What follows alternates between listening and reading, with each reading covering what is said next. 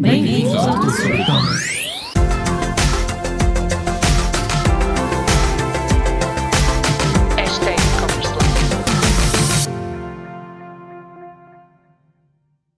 Olá a todos! É quarta-feira! Yay! Por isso cá estamos nós para mais um podcast de e-commerce à quarta. Aqui estou eu, Sónia Costa, e comigo a Vera Maia. Olá, Vera. Olá, Sónia, estás bom? Tudo bem? Tudo bem, tudo bem. Estamos aqui prontas para falar um pouquinho, um pouquinho que passa a correr, sobre mais um tema relacionado com e-commerce e hoje vamos já aproveitar, eu peço desculpa, estou com imensa tosse. Uh, vou tentar que se note o menos possível. Um, hoje vamos trazer um dos temas que recebemos como sugestão nas nossas stories, quando nós perguntamos o que é que vocês gostariam que nós abordássemos, e tem a ver com a internacionalização. Por isso, quer escalar a sua loja online para outros países, quer entrar em outros mercados, então nós vamos aqui abordar alguns pontos sobre como deve fazer bem. Uh, Vera, não sei se queres começar com o primeiro, se queres que eu comece. Eu posso começar, eu posso começar, sim. Então, uh, quando nós falamos em internacionalização, na minha opinião, é importante não pensarmos que isto vai ser logo vários países em simultâneo. A minha primeira recomendação é identificar bem os mercados em que querem atuar, um ou dois ou três, os que forem, e depois sim avançar. Podem fazer alguns testes primeiro, por exemplo, com alguns anúncios nesses mercados, alguns testes até numa língua mais transversal, o inglês, por exemplo, e depois sim avançar para esses mercados, porque quando falamos na, na, Europa comunitária, estamos aqui a falar em vários países, várias culturas, línguas, moedas, e portanto há aqui várias condicionantes a um projeto de internacionalização, assim como o investimento, porque é muito difícil a internacionalização sem investimento. Então, uma, minha primeira recomendação era mesmo essa: era testar, era encontrar os mercados certos, uh, procurar se até conseguiriam perceber se no mercado existe já procura até offline por os produtos que estão a comercializar e depois sim arrancar para cada um desses mercados, até trabalhar um único mercado de cada vez. Sim, porque nós vemos isso muitas vezes e até mesmo em algumas descrições de lojas online que nós encontramos, que é o então para onde é que quer vender? Para todo mundo. E de facto não é possível fazer. Vender para todo mundo é uma coisa hum, um bocado abstrata, não é? Porque se nós tivermos a pensar uh, que temos que investir em anúncios, que temos que investir em envios, ou seja, vou vender para todo mundo, mas eu depois tenho uma compra uh, no Brasil ou no Canadá. Como é que eu consigo que a minha encomenda chegue lá sem os nossos custos de envio uh, serem muito superiores à, à à encomenda que a pessoa fez, ou mesmo depois até chegando lá à alfândega, como é que a pessoa consegue levantar a sua encomenda sem problemas e sem ter que pagar custos adicionais. Por isso, é, é muito engraçado, olha, eu fiz uma encomenda, vendi uma, uma coisa para o Brasil, mas depois será que isso não me vai trazer mais problemas até do que benefícios? Uh, portanto, concordo, acho que nós percebermos bem em que mercado é que queremos entrar por causa desta questão dos envios é super importante, porque quando alguém compra na nossa loja online, nós ficamos felizes mas aí só começou o processo, ou seja, depois a encomenda tem que chegar lá e os transportes e os envios são muito complicados. Estavas a dizer, e bem, uma coisa é se nós quisermos, por exemplo, vender um, aqui na nossa União Europeia, mas mesmo dentro da Europa, se formos para certos países que não fazem parte, uh, já vamos ter algumas questões, por exemplo, com a alfândega, uh, já vamos ter alguns papéis que somos obrigados a, a, tratar, porque senão a encomenda não, não é entregue, e temos que pensar muito bem nisso, porque podemos ficar muito contentes porque fizemos uma venda para um país completamente hum, diferente e interessante e que até gostaríamos de abordar, mas depois não vai correr bem e até vamos, se calhar, perder esse cliente, pronto, comprou-nos uma vez e não, e não, e não volta a, a comprar. Sim, e principalmente nessas questões da alfândega, um, além do envio, também é importante pensar a devolução, porque se o cliente quiser devolver, às vezes a devolução é mais cara do que o envio, ou o custo da devolução vai ser a nossa margem, e às vezes nem vale a pena aceitar essa devolução ou processar essa devolução. Às vezes mais vale devolver o dinheiro ao cliente e deixá-lo ficar com o produto e com o, o dinheiro. Porque muitas vezes uh, trazer estes produtos vão ser consideradas importações, se não for uhum. gerido pela mesma transportadora, se não houver já um acordo para estes produtos poderem eh, dar entrada de novo no nosso mercado, e portanto, ao ser gerido como uma importação, vai ter taxas associadas e poderá ser realmente um problema para, para tratar no, no mercado extracomunitário, sem, eh, sem dúvida alguma. Ainda, ainda neste, nestes casos em particular que estamos a falar de cada mercado, como eu estava a dizer há pouco, cada mercado tem a sua língua, terá a sua moeda muitas vezes, terá hum, os seus próprios métodos de pagamento e por isso é muito importante perceber esta a localização de, de toda a estratégia. Quando falamos em localização, temos que pensar as características do mercado, como é que estão habituados a fazer as compras online, se é que estão habituados a fazer as compras online e conhecermos bem esse mercado eh, antes de fazermos os primeiros investimentos, ou então, pelo menos, percebermos que se quisermos ir realmente para esse mercado, vamos ter que fazer esses investimentos. Sim, e, e, a nossa loja online, o website em si é muito importante nisso. Nós trabalhamos com alguns clientes que por exemplo, querem, já têm até alguns países definidos, ou seja, não têm aquele ideal do, do quero vender para o mundo todo, pensam, olha, quero vender para a França, quero vender para a Alemanha, quero vender para o Reino Unido. Mas já estamos aqui a ter três países que têm três línguas diferentes e que, por exemplo, o, a gente pode pensar, ah, os franceses não gostam de falar francês, mas os alemães não se importam de falar inglês.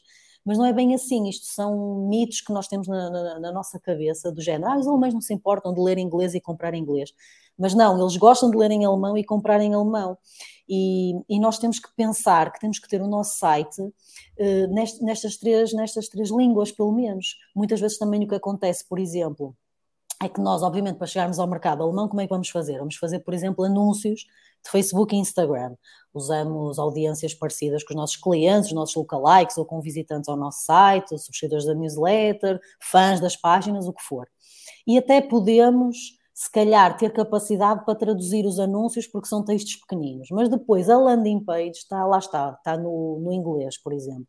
Isto gera aqui algumas confusões e, e, pode fazer com que esse mercado não fique muito interessado em nos fazer uma compra, porque não está aqui a perceber muito bem este fluxo e, este, e esta mudança de, de, idiomas. Por isso, às vezes, pode parecer uma questão: ah, o meu site é inglês e, e toda a gente fala inglês.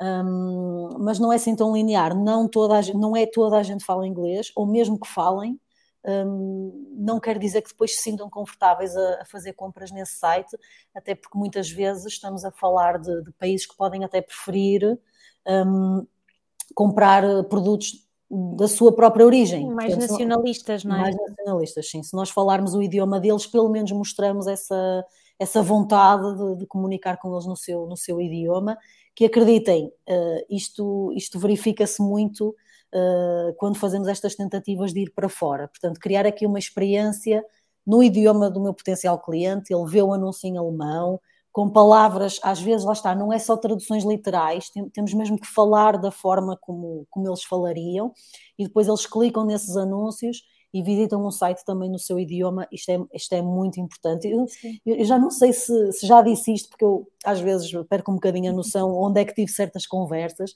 mas nós no, na, na, edição online da Conferência Tudo sobre E-Commerce tivemos o orador que lançou a Mask, Mask.pt, eh, e nós perguntamos-lhe se houvesse uma, uma coisa que ele pudesse ter corrigido de início e que ele só aprendeu a meio do caminho, qual seria essa coisa, e ele referiu exatamente isto.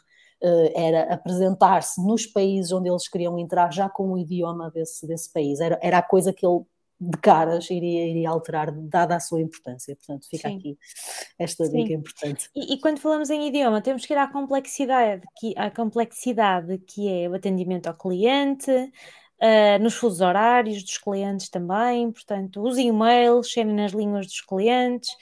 E é tal questão, nós, claro que podemos trabalhar o inglês e podemos até ter o inglês como base, mas isso não nos vai fazer crescer um negócio o suficiente que nos permita ter liberdade, por exemplo, ou que nos permita ter um, um negócio uh, com uma equipa e que seja completamente gerível, uh, inclusivamente à distância. Portanto, nós precisamos mesmo de compreender que cada país é um país, que cada estratégia é uma estratégia também para cada mercado. E aqui também gostava de falar das características de cada mercado e dos métodos de pagamento. Por exemplo, numa Alemanha, os alemães estão habituados a ter devoluções gratuitas. Continuando com o exemplo da Alemanha. Em França, estão habituados a pagar com carro de banquer. Na Alemanha, na Holanda estão habituados a pagar com Ideal, na Alemanha com Klarna. Por isso é mesmo muito relevante nós irmos estudar cada mercado, percebermos quem são os parceiros de transportes também, de métodos de pagamento, até parceiros legais que nos podem ajudar em cada um destes mercados. E ajustarmos a nossa estratégia a esses mercados, porque uh, nós queremos que o cliente sinta que está a comprar numa marca de confiança e numa loja online de confiança. E o primeiro passo para a confiança é nós sermos capazes de compreender a cultura do nosso cliente é? e compreender a nossa persona, como muitas vezes nós dizemos. Se nós não tivermos essa compreensão, provavelmente fazemos muitas tentativas, muito investimento e não vamos conseguir ter o retorno. Ah, sim, eu por, por acaso recordo-me perfeitamente quando trabalhei na, na, Emirates, obviamente é uma companhia aérea que tem uma necessidade, lembrei-me disto, estavas a falar do apoio ao cliente, eles têm uma necessidade de estar sempre a dar resposta, porque uma companhia aérea, para além de, lá está, em termos de horário, estarem sempre a acontecer voos uh, em algum sítio do mundo com aviões da Emirates, uh, peço desculpa, isto não, está uhum. difícil, um, estão sempre a acontecer voos, não é? Também tínhamos aqui a questão dos idiomas, ou seja, uma, uma empresa como aquelas, portanto, tinha que apresentar o apoio ao cliente em inglês, porque lá está, serve pessoas do mundo todo, mas também tinha que apresentar o apoio ao cliente em árabe, porque obviamente uhum. é, é, uma empresa árabe e não seria sequer aceitável que não estivesse o apoio ao cliente disponível no, na sua própria língua. Portanto, eles tinham nas redes sociais o aviso que o apoio ao cliente estava 24 horas por dia e estava disponível em inglês e em árabe. Portanto, também pode ser uma alternativa. Claro que nós compreendemos uh, que no momento inicial, mesmo que estejamos a, a, vender para cinco países já diferentes, com idiomas diferentes, que não vamos conseguir ter cinco pessoas a falar esses idiomas fluentemente, mas podemos proativamente nos resguardar e dizer: olhem, o nosso apoio ao cliente está disponível nestes horários e nestes idiomas e, e, assim já estamos aqui a minimizar as pessoas pensarem, ok, mas eu falo francês e então ninguém vai falar em francês comigo, já estamos a avisar de antemão as nossas possibilidades em termos de, de apoio ao cliente. E depois também a questão do horário, não é? Lá está, uma das vantagens que diz, ah, o bom do e-commerce é que está sempre aberto, as pessoas podem comprar a qualquer hora, mas depois na realidade se tiver uma pessoa a comprar no site às duas da manhã, não tem lá ninguém para, para responder. Claro. Também podemos uh, ultrapassar isto com alguns mecanismos do chat, não é? Podemos, podemos e devemos ter um chat no nosso, no nosso site que já tem aqui alguns automatismos género. Agora não estamos, mas deixe-nos aqui isto assim, assim e nós vamos contactar depois. Outra alternativa também pode ser interessante é termos o apoio ao cliente feito por nativos uh, desse uhum. país. Portanto, imaginem que nós estamos aqui em Portugal e um mercado muito forte era o Brasil. Claro que vamos ter aqui sempre um fuso horário muito diferente, então podemos ter um recurso humano brasileiro, não é? neste caso a língua é a mesma. Pronto, vamos, vamos voltar ao Canadá. Temos algum recurso humano lá que nos pode fazer aqui esta, esta ajuda, tanto em termos de língua como em termos de fuso horário, por exemplo, é uma, é uma possibilidade a, a considerar. Claro que sim, claro que sim. E depois temos mesmo aquela questão cultural, não é? Há países em que o Brasil é um exemplo, um exemplo ótimo, em que o futebol, por exemplo, é muito importante. Uh, temos o Reino Unido, que é tudo que diz, diz respeito à família real.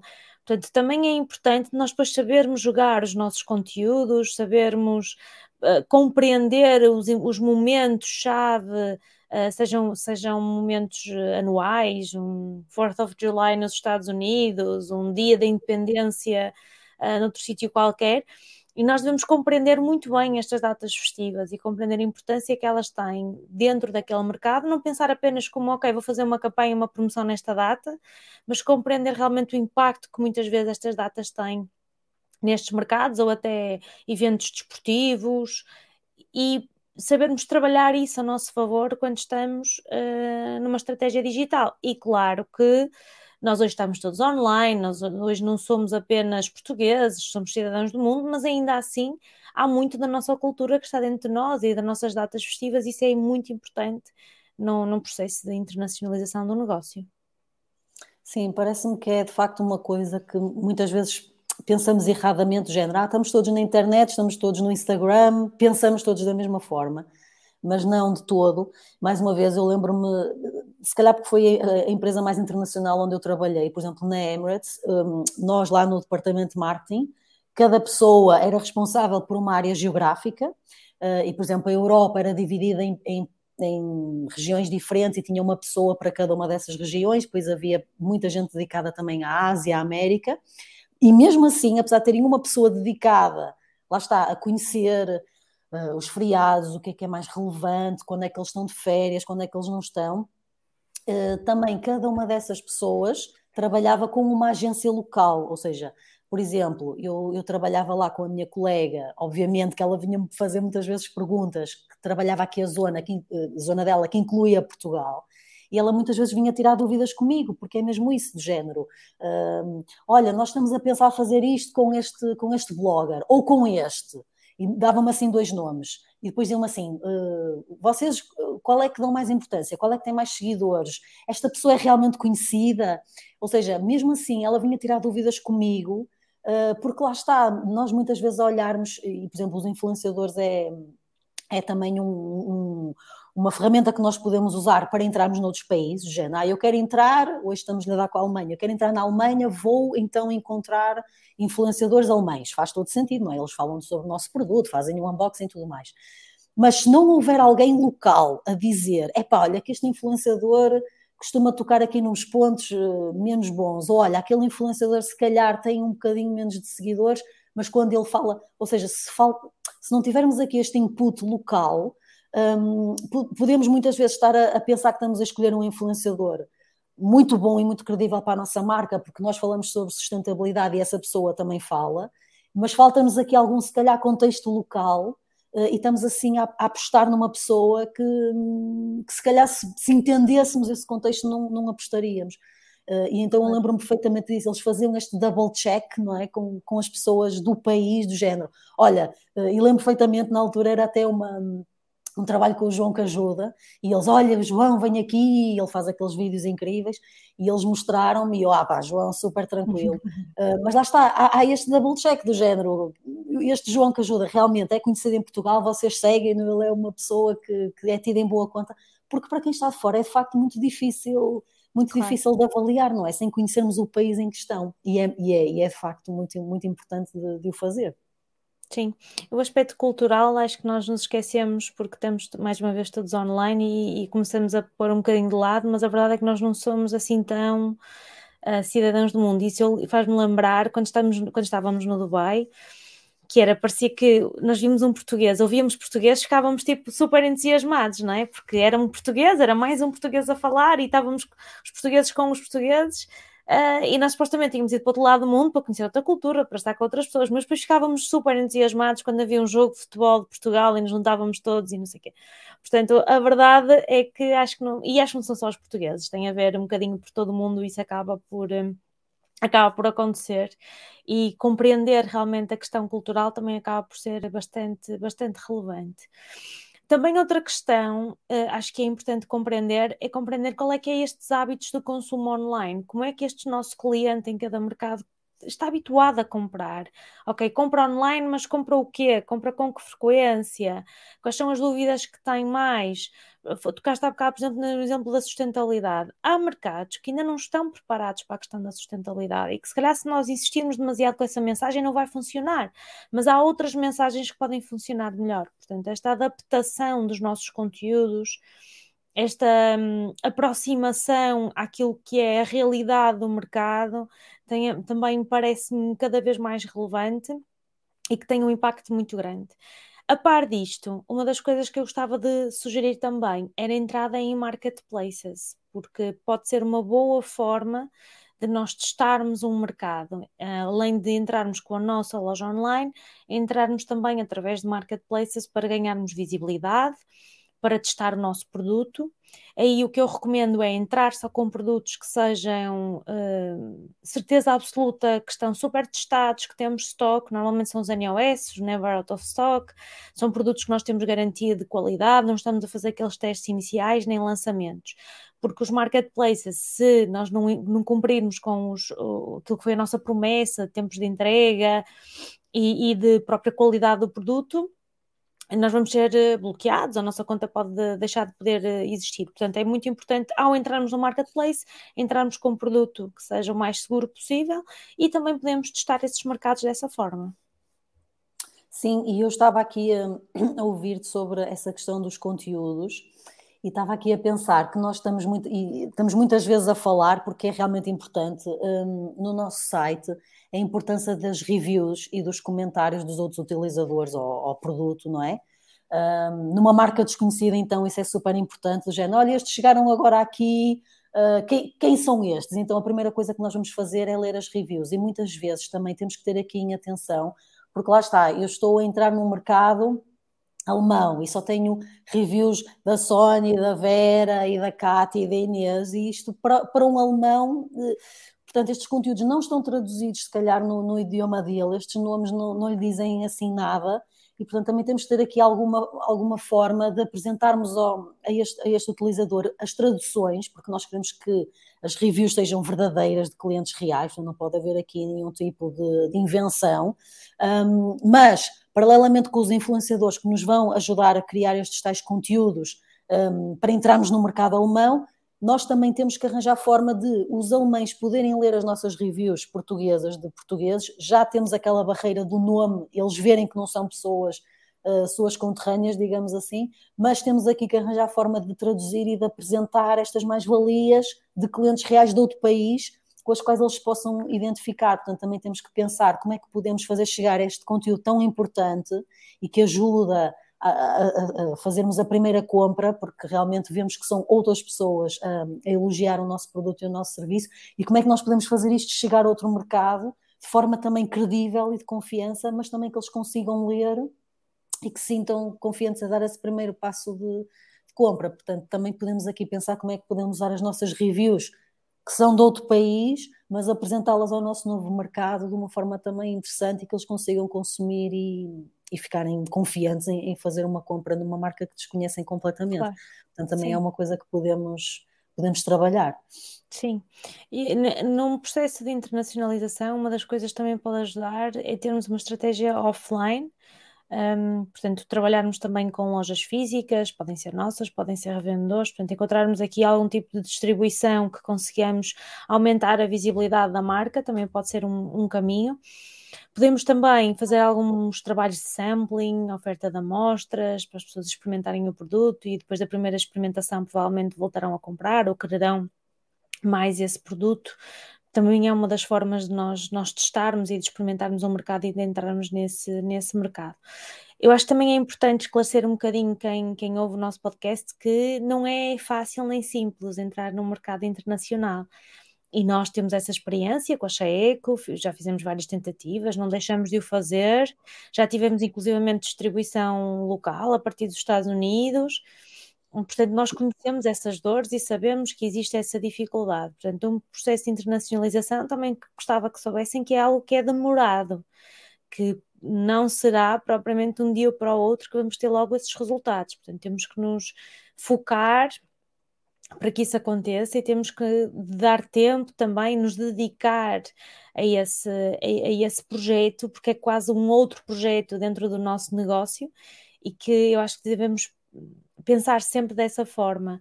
Claro que se nós tivermos muita capacidade de investimento e muita capacidade financeira, é mais fácil nós alcançarmos os mercados, porque conseguimos investir e conseguimos chegar mais longe, seja qual for o tipo de anúncios que vamos fazer, ou o tipo de comunicação, seja com influenciadores, seja Facebook, Google, não interessa, o Instagram, uh, Pinterest, TikTok, o que vocês quiserem.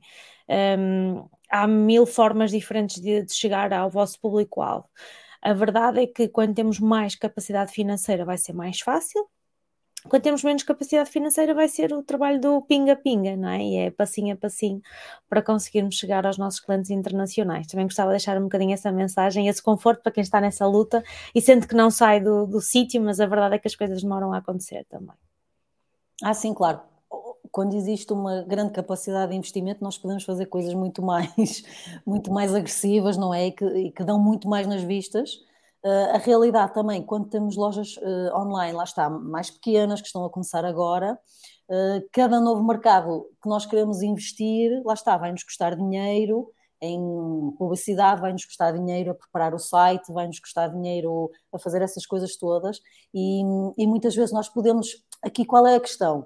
Nós temos que eh, estudar para onde é que nós queremos ir, sei lá, eh, que faça sentido para a nossa marca ou que seja um mercado que nós queremos, eh, que nós queremos entrar por algum motivo, porque, por exemplo, eu também já vi acontecer o seguinte: foram feitos vários testes do género, olha, eu tenho aqui este produto e vou apresentar isto a uma série de mercados a ver o que, é acontece. E depois também aconteceram muitas vendas num determinado país e então isso entusiasmou muito a marca para investir muito nesse determinado país. E depois nunca mais voltamos a conseguir replicar aquilo. Ou seja, houve um momento em que fizemos assim bastantes vendas uh, e pensamos, ok, o nosso produto é muito procurado ali, vamos investir tudo ali. Mas depois a verdade foi, fizemos isso, vamos investir tudo ali e aquilo foi, não sei, foi uma coincidência, foi um pico, não sei o que aconteceu. Nunca mais conseguimos replicar esse interesse. Portanto, às vezes basear essa decisão de género, olha, vou entrar neste mercado porque tive 10 vendas eh, naquele país e, portanto, isto quer dizer que aquele país é o país onde eu devo investir, às vezes não, não vamos conseguir depois manter isto de forma, de forma sustentável. Temos mesmo que pensar onde é, que, onde é que queremos ir e perceber que isto é uma coisa que vai, tal como a loja online em Portugal vai demorar e vai ser um processo de aprendizagem, um, essa mesma loja online ir para fora e estabelecer-se lá fora vai ser na mesma um processo longo e de muita aprendizagem. Não vai, não, podemos ter assim alguns picos, mas às vezes isso até nos pode distrair do, do objetivo e, e fazer-nos até desviar. Olha, vou, vou desviar tudo para ali porque Sim. se calhar temos que, temos que ser fortes e acreditar na, na, nossa visão e no objetivo que definimos, porque senão Sim. vai ser um bocadinho complicado andar sempre a correr atrás deste, destes picos de interesse que se calhar às vezes nem conseguimos perceber de onde é que vieram. Sim, acima de tudo é consistência, e acho que já falamos sobre a consistência várias vezes ao longo deste tempo que temos estado a gravar os podcasts ou videocasts, portanto a consistência é muito importante. Eu quero aquele mercado, eu tenho que o compreender, eu tenho que saber investir nele, tenho que me auxiliar de quem me possa ajudar a conseguir entrar naquele mercado. Há uns mais difíceis, outros mais fáceis, uns procuram mais os nossos produtos, outros menos mas se nós nos desviarmos demasiado é, no nosso trajeto que me estás a sugerir, realmente é algo que, que nos pode atrasar, na verdade, não é? porque é aquele foco do The Next Shining Object, não é? de repente tens ali uma coisa, qualquer coisa que está a brilhar e tu vais atrás, mas afinal não era assim tanto, portanto é, é é muito, temos que ser muito, muito ponderados e, e organizados muitas vezes para, para conseguir realmente seguir uh, o, nosso, o nosso trajeto. Uh, e tens mais alguma coisa que queres sugerir? Sim, eh, queria também falar, lá está, quando nós queremos internacionalizar o nosso, o nosso negócio online, temos que ter em atenção que isso vai ser também pesado no nosso orçamento. E nós vemos isso muitas vezes nas campanhas, por exemplo, lá está mais uma vez nas campanhas de redes sociais, um, que muitas vezes existe do, do outro lado a ideia de que os custos por clique, os custos por conversão, os custos por lead, os custos por adição ao carrinho, por compra, etc., poder estar aqui a falar de imensos custos, são mais ou menos iguais aos nossos e não são. Ou seja, existe, tem que existir esta consciência. Se eu quiser anunciar nas redes sociais e mesmo, mesmo que eu fuja do, do Facebook e do Instagram, que acho que lá está, cada vez mais não podemos estar só focados ali porque é, nunca sabe o que, é que, que, é que vai acontecer no futuro, mesmo que se invista no Pinterest ou no LinkedIn, cada mercado tem custos diferentes e os mercados que são apetecíveis, e nós também falamos com muitos alunos e também falamos com muitos clientes, e vemos que os mercados que são apetecíveis vão ser a América, o Reino Unido, a Alemanha, a França. Todos estes mercados são mais caros que o nosso. Portanto, uhum. nós muitas vezes temos um orçamento para o nosso mercado e depois pensamos que com o mesmo orçamento vamos fazer algum, algum efeito lá fora e lá fora vai ser muito mais competitivo e muito mais caro. Por isso também queria deixar aqui esta alerta. Eh, quem quer internacionalizar tem que ter a noção que isto é um investimento eh, grande. Se nós já estamos a investir em Portugal, quando vamos investir lá fora, vai nos custar mais caro. Estas campanhas são mais caras lá fora, os anúncios são mais caros lá fora, cada clique é mais caro lá fora.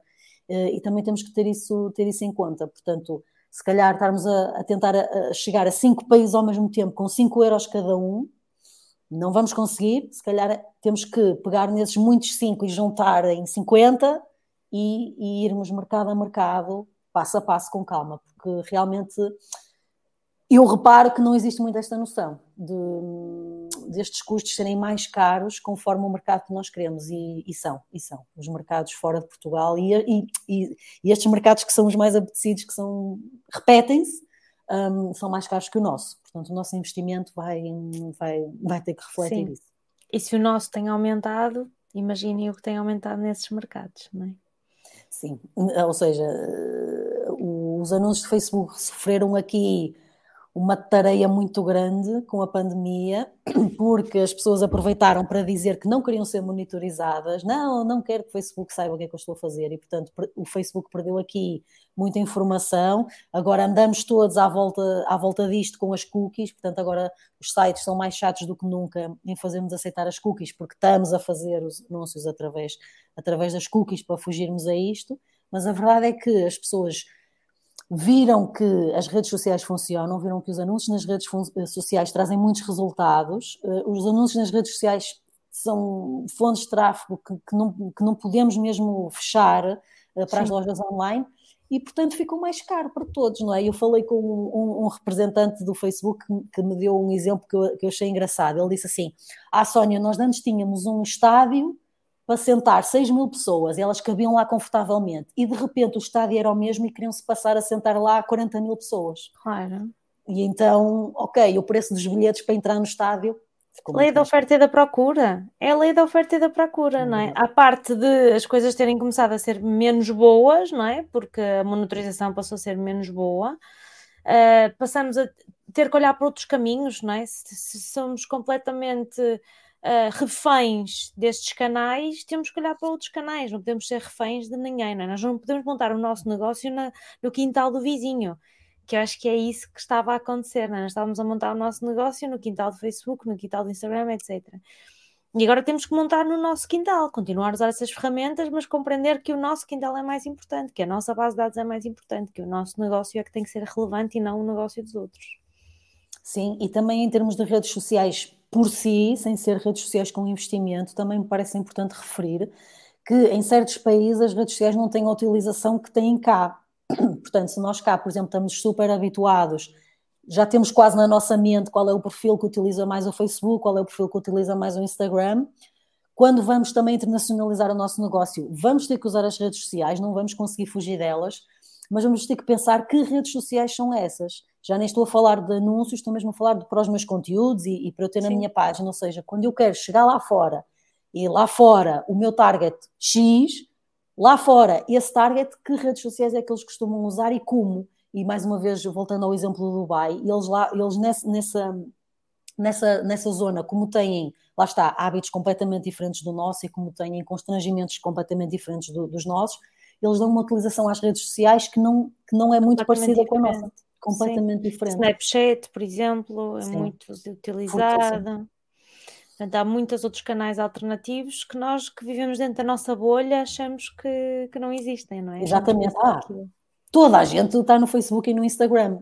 Em Portugal, se calhar, uh, mas lá fora não. E depois há, há coisas, há, há pormenores incríveis uh, que estavas a falar há pouco e cheia de razão sobre uh, os calendários também da, das promoções e dos eventos são diferentes, não é? Nós aqui, se calhar, ligamos muito uh, e temos que ligar muito, por exemplo, ao 25 de Abril e ao 1 de Maio, e, portanto, se calhar para muitas marcas é importante ajustarem-se a estas datas, lá fora estas datas não existem, portanto, quais Sim. são estas datas que eu tenho que, que, que dar importância lá fora?